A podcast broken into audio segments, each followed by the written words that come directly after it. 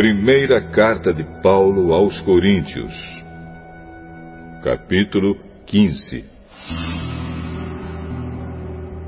Agora, irmãos, quero que lembrem do evangelho que eu anunciei a vocês, no qual vocês aceitaram e no qual continuam firmes. A mensagem que anunciei a vocês é o evangelho, por meio do qual vocês são salvos se continuarem firmes nele. A não ser que não tenha adiantado nada vocês crerem nele.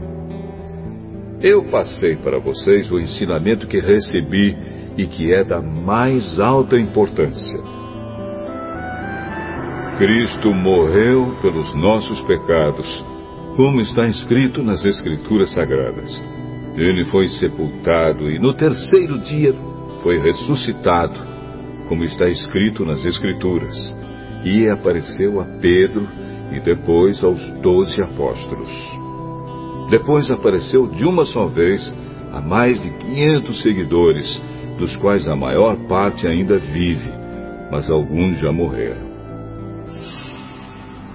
Em seguida apareceu a Tiago, e mais tarde a todos os apóstolos. Por último, depois de todos, ele apareceu também a mim, como para alguém nascido fora de tempo. De fato, eu sou o menos importante dos apóstolos e até nem mereço ser chamado de apóstolo, pois persegui a igreja de Deus.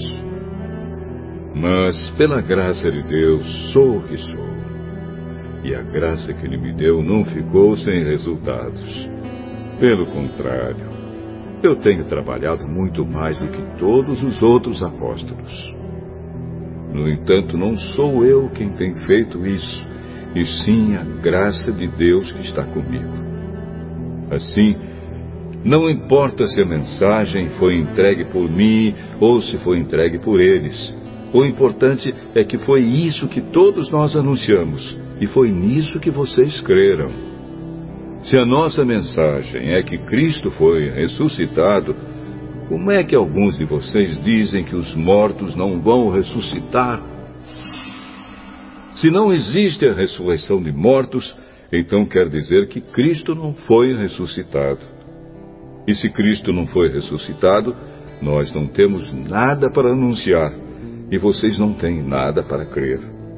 E mais ainda, Nesse caso, estaríamos mentindo contra Deus, porque afirmamos que Ele ressuscitou Cristo.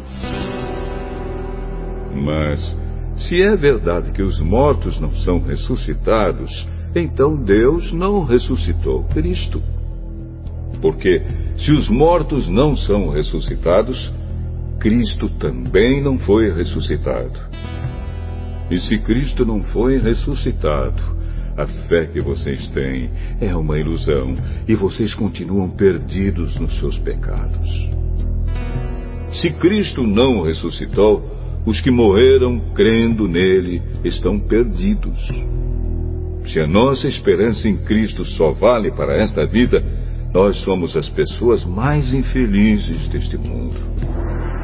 Mas a verdade é que Cristo foi ressuscitado e isso é a garantia de que os que estão mortos também serão ressuscitados. Porque assim, como por meio de um homem veio a morte, assim também por meio de um homem veio a ressurreição. Assim como, por estarem unidos com Adão, todos morrem, assim também, por estarem unidos com Cristo, todos ressuscitarão porém cada um será ressuscitado na sua vez. Cristo, o primeiro de todos, depois os que são de Cristo, quando ele vier, e então virá o fim. Cristo destruirá todos os governos espirituais, todas as autoridades e poderes, e entregará o reino a Deus, o Pai pois Cristo tem de reinar até que Deus faça com que ele domine todos os inimigos. O último inimigo que será destruído é a morte. As Escrituras Sagradas dizem: Deus pôs todas as coisas debaixo do domínio dele. É claro que dentro das palavras, todas as coisas, não está o próprio Deus, que põe tudo debaixo do domínio de Cristo. Mas, quando tudo for dominado por Cristo, então o próprio Cristo, que é o Filho, se colocará debaixo do domínio de Deus, que pôs todas as coisas debaixo do domínio dele. Então Deus reinará completamente sobre tudo. Pensem agora nas pessoas que são batizadas em favor dos mortos. O que é que elas esperam conseguir? Se os mortos não são ressuscitados, por que é que essas pessoas se batizam em favor deles? E quanto a nós, por que é que nos colocamos em perigo a toda hora? Irmãos, eu enfrento a morte todos os dias. Se afirmo isso, é pelo orgulho que tenho de vocês, pois estamos todos unidos com Cristo Jesus, o nosso Senhor. Aqui em Éfeso, eu lutei contra inimigos como se lutasse contra animais selvagens. E se fiz isso somente por interesses humanos, o que foi que eu consegui com isso? Se é verdade que os mortos não são ressuscitados, façamos o que diz o ditado: comamos e bebamos, porque amanhã morreremos. Não se enganem. As más companhias estragam os bons costumes.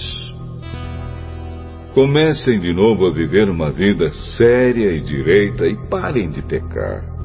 Para fazer com que vocês fiquem envergonhados, eu digo o seguinte: alguns de vocês não conhecem a Deus. Mas alguém perguntará: como é que os mortos são ressuscitados? Que tipo de corpo eles vão ter? seu todo. Quando você semeia uma semente na terra, ela só brota se morrer. E o que foi semeado é apenas uma semente, talvez um grão de trigo ou outra semente qualquer, e não o corpo já formado da planta que vai crescer.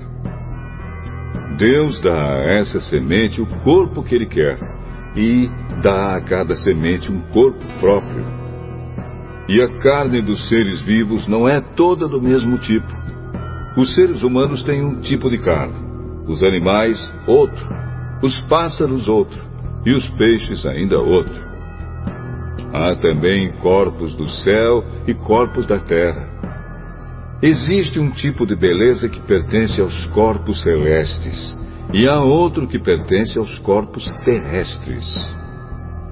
O sol tem o seu próprio brilho a lua, outro brilho, e as estrelas têm um brilho diferente. E mesmo as estrelas têm diferentes tipos de brilho. Pois será assim quando os mortos ressuscitarem. Quando o corpo é sepultado, é um corpo mortal. Mas quando for ressuscitado, será imortal. Quando ele é sepultado, é feio e fraco, mas quando for ressuscitado, será bonito e forte. Quando é sepultado, é um corpo material, mas quando for ressuscitado, será um corpo espiritual. É claro que, se existe um corpo material, então tem de haver também um corpo espiritual. Porque as Escrituras Sagradas dizem: Adão, o primeiro homem, foi criado como ser vivo. Mas o último Adão, Jesus Cristo, é o Espírito que dá a vida. Não é o espiritual que vem primeiro, mas sim o material. Depois é que vem o espiritual. O primeiro homem foi feito do pó da terra. O segundo veio do céu. Os que pertencem à terra são como aquele que foi feito do pó da terra. Os que pertencem ao céu são como aquele que veio do céu. Assim como somos parecidos com o homem feito do pó da terra, assim também seremos parecidos com o homem do céu. Meus irmãos, o que eu quero dizer é isto. O que é feito de carne e de sangue não pode ter parte no reino de Deus, e o que é mortal não pode ter a imortalidade. Escutem bem este segredo. Nem todos vamos morrer, mas todos nós vamos ser transformados num instante, num abrir e fechar de olhos, quando tocar a última trombeta. Ela tocará, os mortos serão ressuscitados como seres imortais e todos nós seremos transformados. Pois este corpo mortal precisa se vestir com o que é imortal este corpo que vai morrer precisa se vestir com o que não pode morrer. Assim, quando este corpo mortal se vestir com o que é imortal, quando este corpo que morre se vestir com o que não pode morrer, então acontecerá o que as Escrituras Sagradas dizem: a morte está destruída, a vitória é completa. Onde está Ó oh morte, a sua vitória. Onde está, ó oh morte, o seu poder de ferir? O que dá à morte o poder de ferir é o pecado. E o que dá ao pecado o poder de ferir é a lei. Mas agradeçamos a Deus que nos dá a vitória por meio do nosso Senhor Jesus Cristo. Portanto, Queridos irmãos, continuem fortes e firmes. Continuem ocupados no trabalho do Senhor, pois vocês sabem que todo o seu esforço nesse trabalho sempre traz proveito.